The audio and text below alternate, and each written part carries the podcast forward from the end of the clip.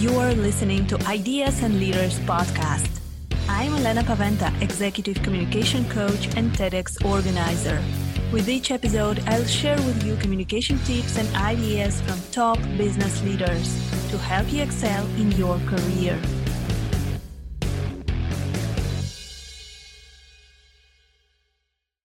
Welcome to the next episode of Ideas and Leaders podcast. Today, my guest is Jane Hanson.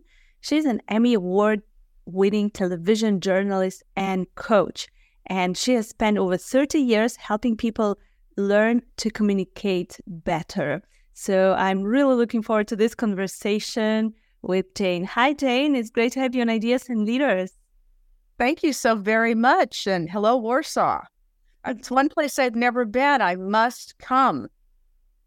Yes, feel feel invited to to Warsaw, Poland, where I'm based. So, so Jane, tell us your story, please. It is so interesting. So, why you decided to start helping people to communicate better, and how how you do it? Tell us more. Well, I grew up in rural Minnesota, kind of in the middle of the prairie. If anybody knows the show Little House on the Prairie, where I grew up, is very close to where that takes place. So it's kind of in the middle of nowhere. And as a kid, all I ever wanted to do was see the world and be a journalist. And so for almost 30 years, 27 years or so, I worked for the NBC networks, mostly in New York, as a reporter and anchor and telling stories and, and doing all of that. And I did a lot of speaking um, a lot of panel moderation and emceeing and all of those things. And one day when I was coming off the set with a guest, they said to me, I didn't get to say what I wanted to say while I was on your show. And a light bulb went off in my head. And I thought, you know, I know how to people help people do that.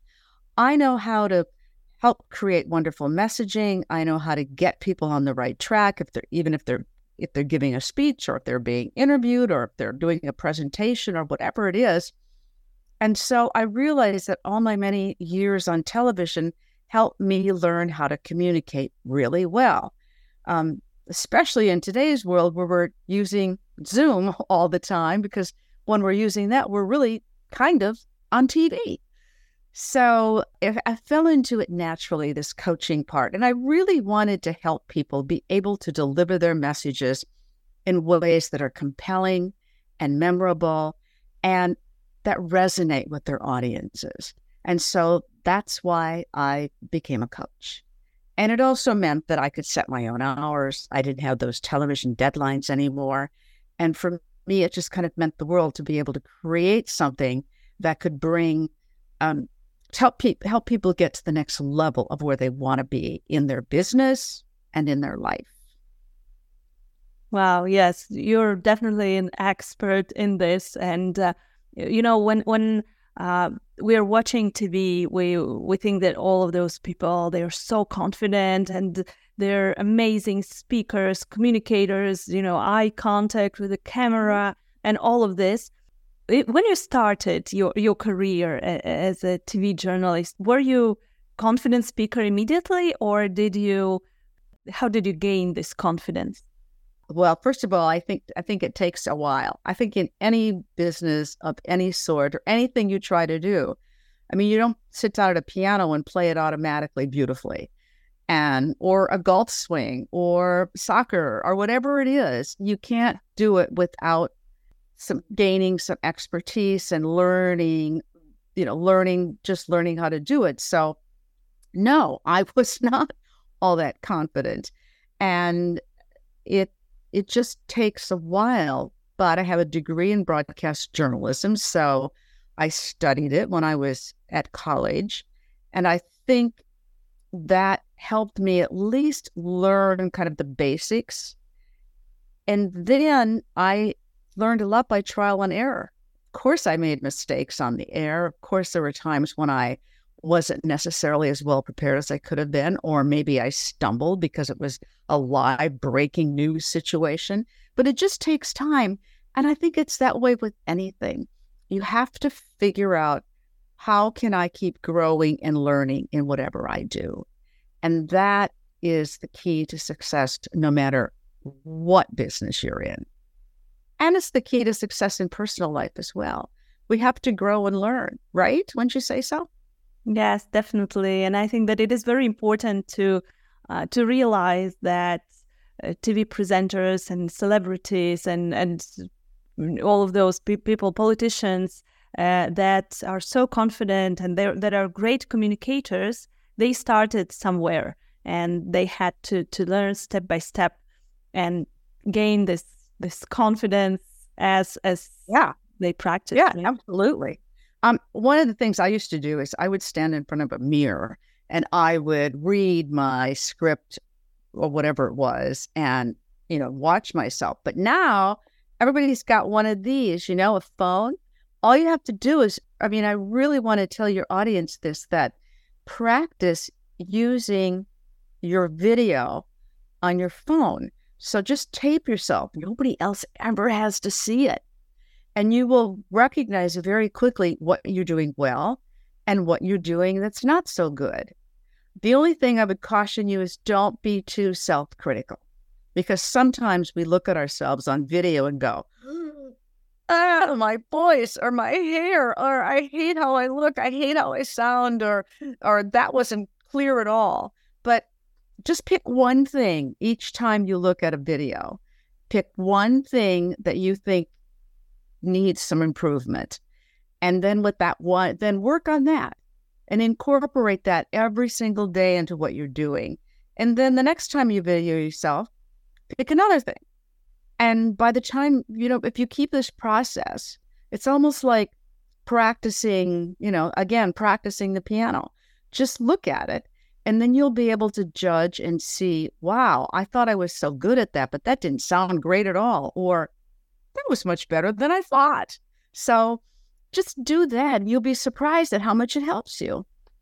Yes, that's a great tip. And I totally agree with it that every every recording that we see we can find something to improve. Definitely don't focus on everything that is bad, but on one thing that we can improve. And also I would add on top of this that we can also focus on what we are doing good you know, I think that many people they are so critical. They are they they say, "Oh, I'm awful. I look awful, and my voice, and this and that."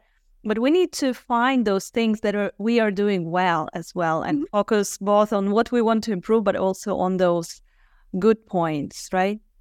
It's a call. It's called loving yourself because we, as we're growing and learning and and thriving and moving forward, you have to be your own best self advocate.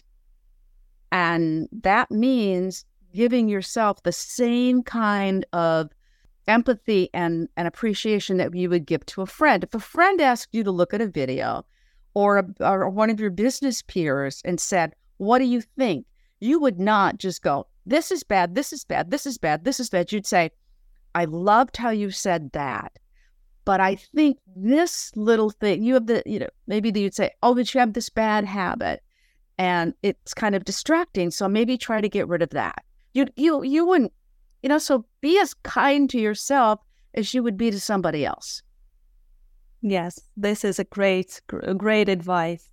So, Jane, and when you're working with your coaching clients, mm-hmm. what are the the most important aspects and areas of communication that you're focusing on? Well, I focus on three things. Who are you talking to, meaning who's your audience? What are you saying? And that's your content. And then the third thing is how are you using your body language? And out of those three, first of all, you can't, every audience is a little bit different. And while your message may be the same, you have to tailor it to your audience. And sometimes people forget that. They'll say the same thing to somebody who's over 50 that they would say to a 20 year old. It just isn't going to work. Or maybe they'll they'll be speaking to a group of men and a group of women and they don't they don't, you know, switch it up so that it appeals to that audience. So you got to know who you're talking to to make it work. And then your content has to be super clear it's uh, I love this Maya Angelou quote, and she said, "People will forget what you said, they'll forget what you did, but they'll never forget how you made them feel." And so, this notion of how you make people feel, if you're selling something, you're never going to persuade people unless you make them feel that they need that service, that they need you need that product, that it's of value to you and that they can trust you. So that that content has to be great. But out of all of those things, your body language actually has the most importance. How are you delivering it? So I really focus on that. Uh, eye contact. How are you looking, especially virtually? Are you looking at the camera? Are you looking off? Because if you're doing that, it's like you're not speaking. In person, you need to have great eye contact with people because eyes are the gateway to the soul. Eyes don't lie. Uh, how are you using your hands and your gestures? I'm putting mine up here a little bit, which I ordinarily wouldn't do virtually, but just so that you know you understand that hands become very important, and we don't we don't want them to be distracting but your gestures have to be in sync with what you're saying. Then your facial expressions. Are you smiling? Are you, when you say you're excited about something, do you act excited? Does your voice have variety? Because if I say, Elena, I have a very exciting story to tell you, you're really going to like this story. Are you, aren't you thinking this story sounds like a loser to me? So you have to speak with variety and, and take some pauses to let things sink in. So there's just all of this stuff that we do innately that we don't even realize. For example, I've talked about how when you're on a Zoom call, for example, it's very much like being on television. I learned a long time ago when I started my television career that the camera drains about 30% of your energy which means you need to amplify. And so when you're on a, a Zoom or whatever other you know platform you're using for a, a conversation like this, you need to amplify your energy so it resonates, so it, it so it resounds in a way. And that's important to do too. So there's a lot of tricks. And some people are afraid to use them because they think it might be, you know, corny or silly or people will be disparaging about it. But the truth is, really great speakers use their body language effectively. So think about that too. It's important. Yes, a lot of great tips here, a lot of wisdom. So, dear listeners, please write down. Uh, I know that TV presenters they're amazing in this. Last last year, I was on TV to speak about one of my TEDx events, and I was invited, and we just had casual conversation in between uh, with, with, with the guys uh, from the morning television and uh, what we're going to speak about. And then when cameras are on, immediately they change. Eye contact only with the camera, energy in the voice, and it is like a different person. And I was like, wow, I'm still the same person. I see completely different people over there. And I think that, you know, many business people who have to give, do presentations on Zoom or in person with their teams, they're, they want to adopt this style, but they are afraid a little bit. They don't want to be too much. They don't want to be over the top. They, oh, maybe they will think that it is too much at the meeting if I start having too intense eye contact, for example, or if I start speaking too emotionally or with too much enthusiasm. So, how do you work with with uh, such clients when they when you hear this? What what would you answer to such an argument? Well, for one thing, I think you need to be authentic. You have to be yourself. If if when a camera comes on, you become a different human being, it's not natural for you. I mean, I talked about amplifying your energy, uh, but I also want you to think about you're still you. So if you try to become all of a sudden, you're like, no, I'm going to be formal, Jane, that's going to sound weird. But you also want to sound confident and you want to be perceived as knowledgeable and an expert and truthful and all those things. I still think you need to be authentic because that's that's really important. I believe that a television camera, for example, can read right through it when you're not being your honest self. I really do. I've seen it happen time and time and time again. And I've always tried to be my honest self on television.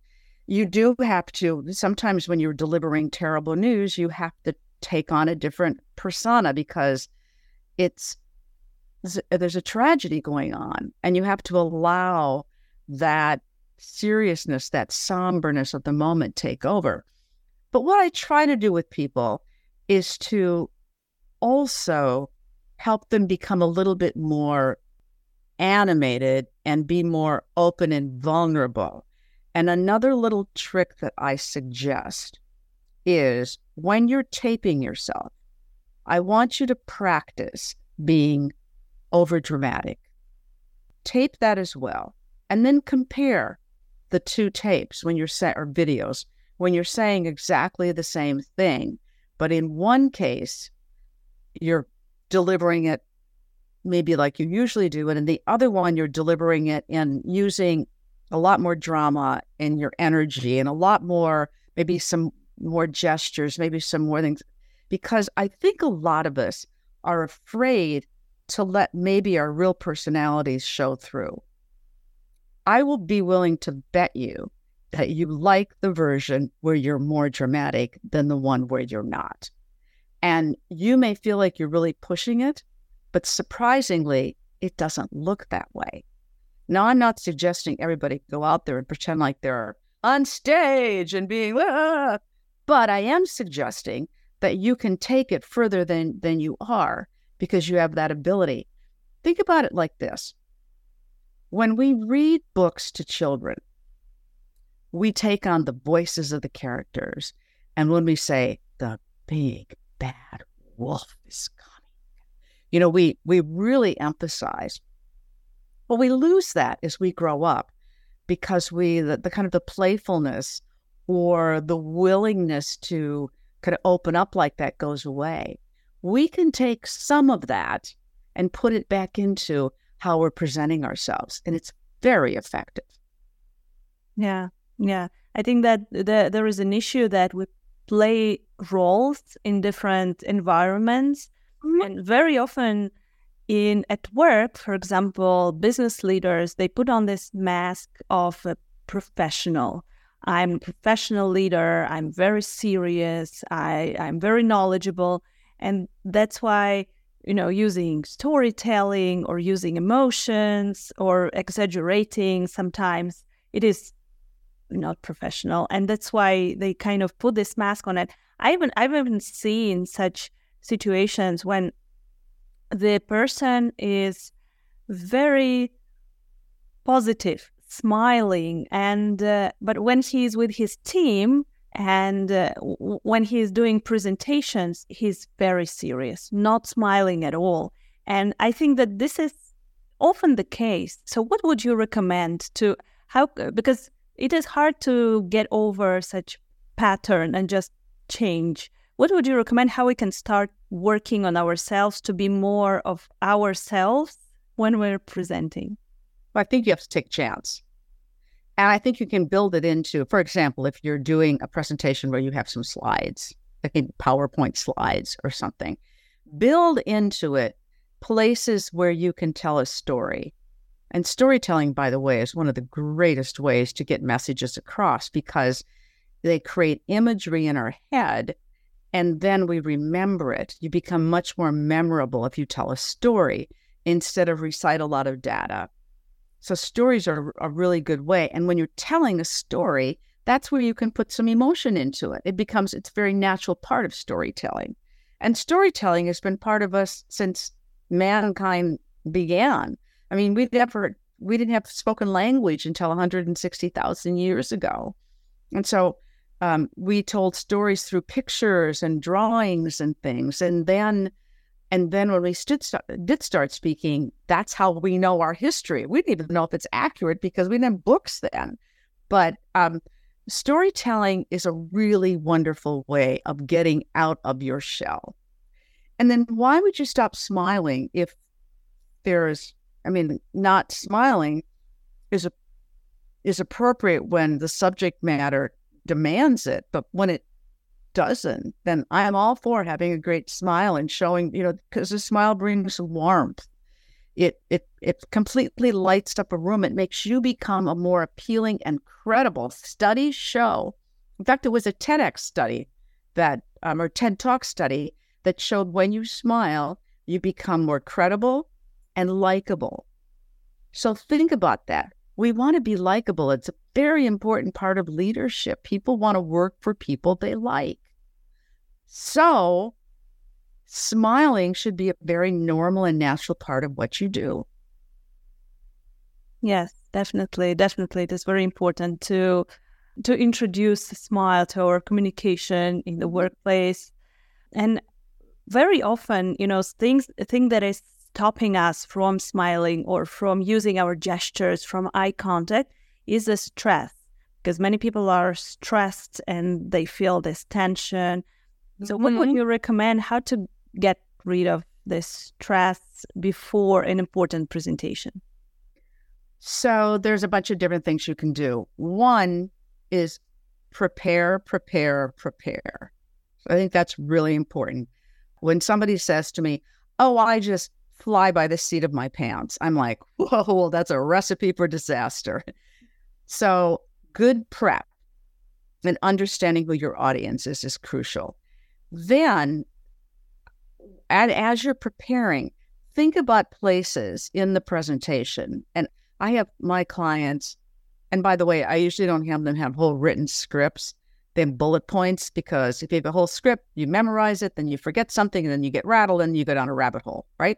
Mm. But if you are, um, if you've got bullet points or something, mark them up. Put a smiley face, like here's a great place to smile. Or, or if you're going to be walking, um, or if you want to make some movement, do some strategic walking, mark that up. Say, you know, put walk here or something.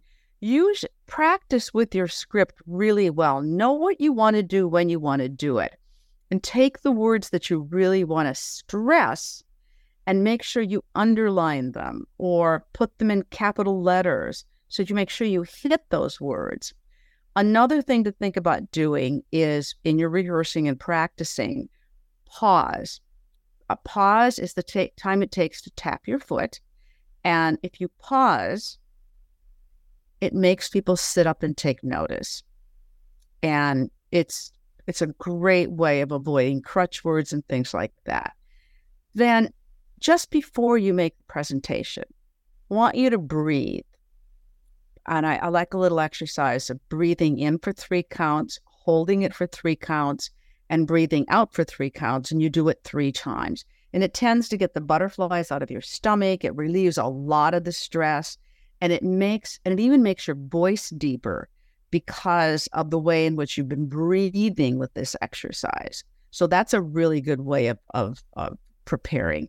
And then another thing is to do these power poses, like where you just you're off in some room. I, I don't want you to do this in front of the audience, obviously, but you know, just put your arms up in the air and and your feet wide apart and hold that pose for about a minute. And it makes you feel bigger and stronger and more full of life. So try that. Um, and then focus on your purpose. Because one of the things that happens to us is we start to think, why am I the one here speaking? What if I screw up? What if they judge me? What if this? What if that? Blah, blah, blah, blah, blah. So if you focus on why you're there, it really, truly helps. So think about your purpose. Uh, there are numerous studies that show that once we do that, everything else just flies away. All that tension and all that stress. And then get out there and be like you're having a conversation. That's it. Yes, it all seems so easy when you mention it, but I think that when you use uh, when we use those tips, definitely it will become much easier for our listeners as well. The breathing technique is amazing and power po- poses. So, dear listeners, please take notes and let's use this before our next presentation. So, Jane, to sum up our conversation, what would be your main takeaways, your main tips for our listeners to remember? I would say the most important thing is that you focus on what it is you want people to walk away from your presentation or your speech or whatever it is, your meeting, your panel. What's the main thing? What's the key message?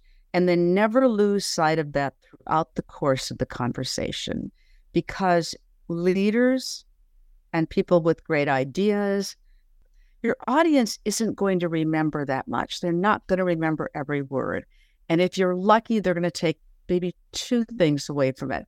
So keep focusing on what is the mm-hmm. main purpose of you being there. And then when you get anxious, remember you're the one speaking because you're the expert. So if you forget to say something, if you lose your way, it doesn't matter because they don't know that's what's happened. So simply rely on your own instincts. If you're the one speaking, you're there because you know this information really well. So just use that. Have the confidence to believe in yourself. Know that you're there because you deserve to be there. And then just do it. Does that make sense?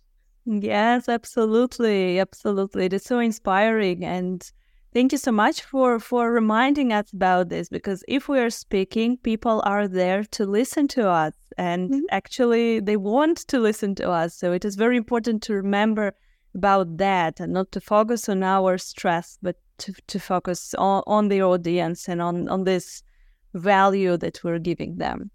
So exactly. yeah, thank, thank you, Jane, so much for, for the inspiration. I know that your course is coming up, your online course on uh, um, on body language. Can you tell us a little bit more about it? Sure, it's got all kinds of tips from um, and, and for both in person and virtual because so many of us are speaking this way now. It's through Gen Connect University, Gen Connect U, and that's where you'll be able to find the course. I really tried in there to give some super concrete tips about how to use your body effectively because it's important. And I wanted to make it easy and fun and yet very compelling because if you do the things that I suggest in there, I think it'll really help you enhance your ability to communicate. And of course, I love coaching people. So um, I know we're going to put links to, you know, there's going to be links. There's links to everything here. So just take a look at them. Look me up. Look at me at Instagram and and um, uh, LinkedIn and all those good places because it's all fun. Yes, we'll definitely put all the links under this episode for people to reach out to you, to contact you for coaching or just to ask a question. And uh, also, we'll put links to your course when it is out. Thank you so much, Jane, for being on Ideas and Leaders. It was such a pleasure talking to you. Thank you for sharing your experience and all of your wonderful tips. Thank you so much. You're very welcome. Bye bye, everybody. Thank you for listening to Ideas and Leaders podcast. Did you enjoy this episode? Let me know that you listened by tagging me in your LinkedIn profile and using a hashtag ideas and leaders. See you in the next episode.